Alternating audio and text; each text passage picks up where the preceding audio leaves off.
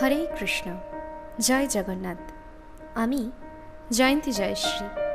ভগবত কাহিনীতে আপনাদের সকলকে স্বাগত। আমাদের আজকের এপিসোডে আপনারা জানবেন জৈমিনী ঘোষের রহস্যময় অভিজ্ঞতা ও শ্রী জগন্নাথের পুনর আবির্ভাবের কাহিনী। ভগবান তার স্ব ইচ্ছাতে আবির্ভূত ও অন্তর্হিত হন, যার কারণ অধিকাংশ মানুষের কাছেই রহস্যময়।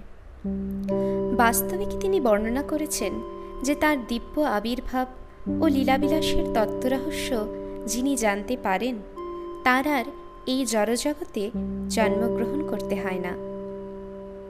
গাঙ্গুলি পরিবার লুপ্ত হবার কয়েক বছর পর গ্রামবাসীরা মন্দিরের ধ্বংসাবশেষের ওপর এক সুন্দর নীল ফুল ফুটে থাকতে দেখেন। তারা যখন সেই জায়গায় গেলেন, তখন তারা একটি কণ্ঠস্বর শুনতে পান। কেউ যেন তাদের বলছে, আমাকে জল দাও, আমি তৃষ্ণার্ত, আমাকে জল দাও। কিন্তু যেহেতু মন্দিরের কোনো মালিক ছিল না এবং বিষাক্ত সাপ ও জন্তু জানোয়ারের ভয়ে মানুষ সেখানে যেতে চাইতেন না, সেজন্য বিগ্রহসমূহ সেখানে অযত্নেই থেকে যায়। উনিশশো আটান্ন সালের কোনো এক সময় যখন ভগবান আবারও পূজিত হতে অভিলাষ করলেন, তখন তিনি জৈমিনী ঘোষকে আহ্বান করলেন। জৈমিনী ঘোষ বাহাদুরপুর গ্রামের বাসিন্দা।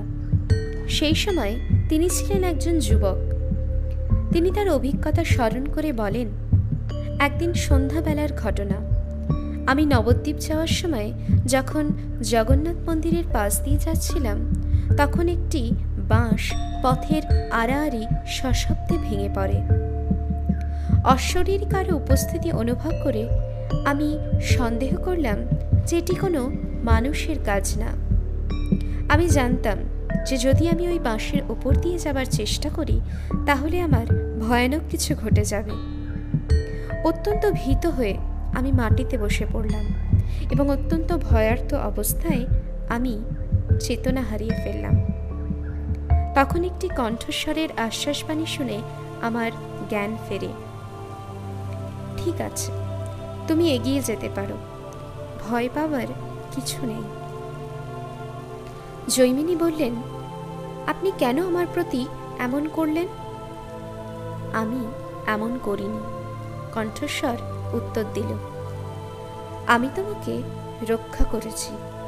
আমি তোমার বন্ধু সন্দেহগ্রস্ত হয়ে জৈমিনী প্রশ্ন করলেন, যদি আপনি আমাকে রক্ষা করে থাকেন, যদি সত্যিই আপনি আমার বন্ধু হন ও আমাকে সাহায্য করতে চান, তাহলে আমাকে নবদ্বীপে আমার কাকার বাড়িতে পৌঁছে দেবেন সেই সময় জৈমিনী অনুভব করলেন যে কেউ যেন তাকে বয়ে নিয়ে যাওয়ার মতোই নিয়ে যাচ্ছে।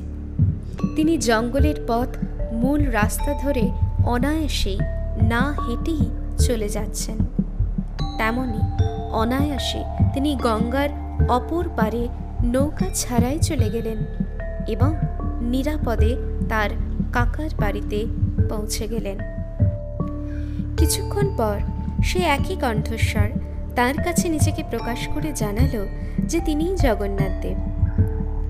জগন্নাথ জৈমিনীকে দুধ পাতাসা ও গঙ্গা জল দিয়ে তার পূজা করতে বললেন। জৈমিনী ফিরে এসে জগন্নাথ মন্দির যে জমিতে অবস্থিত ছিল, সেই জমির মালিক ফটিক চক্রবর্তীকে সব কথা জানালেন।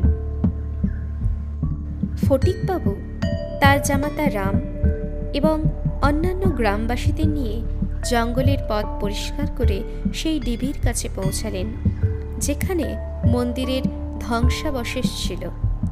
সেখানে তারা একটি উইঢিবির নিচ থেকে খনন করে শ্রী জগন্নাথ দেবের যে মূর্তি, তাকে উঠিয়ে আনলেন।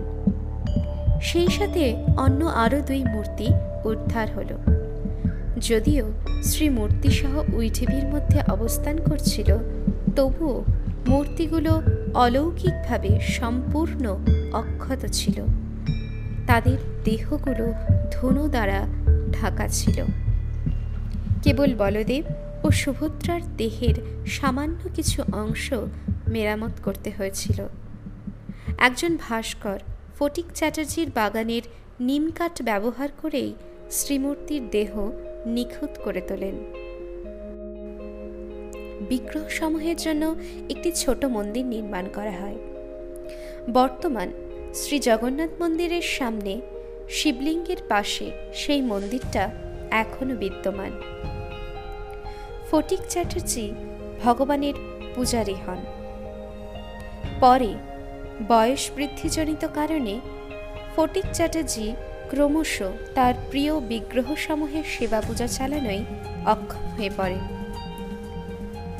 সেই জন্য উনিশশো উনআশি সালে শুভ গৌর পূর্ণিমার দিনে তিনি মন্দির ও সম্পত্তি ইস্কনকে হস্তান্তর করেন। বিভিন্ন ভক্তগণের অকৃপণ অনুদানে একটি অপূর্ব সুন্দর মন্দির সেখানে নির্মাণ করা হয়। মন্দিরকে ঘিরে রয়েছে সুন্দর এক ফুলের বাগান ও আম বাগান। শ্রী জগন্নাথ, শ্রী বলদেব ও সুভদ্রা দেবীর এই ঐতিহাসিক বিগ্রহসমূহ এখানে প্রায় পাঁচশো বছর ধরে বিদ্যমান। এই ছিল জৈমিনী ঘোষের রহস্যময় অভিজ্ঞতা ও শ্রী জগন্নাথ দেবের পুনর আবির্ভাবের কাহিনী। প্রভু জগন্নাথ ভক্ত বৎসল ভক্তদের তিনি ভীষণ ভালোবাসেন। তাই তো আজও দেশ বিদেশের বিভিন্ন ভক্তের প্রার্থনায় সাড়া দিয়ে তিনি তাদের সাথে বিভিন্ন লীলাবিলাস করে থাকেন। আগামী পর্বে আমরা প্রভু জগন্নাথের তেমনই আশ্চর্যজনক কিছু লীলা কাহিনীর কথা জানব। জানতে হলে শুনতে হবে আগামী পর্বের ভগবত কাহিনী। অনেক ধন্যবাদ। হরে কৃষ্ণ। জয় জগন্নাথ।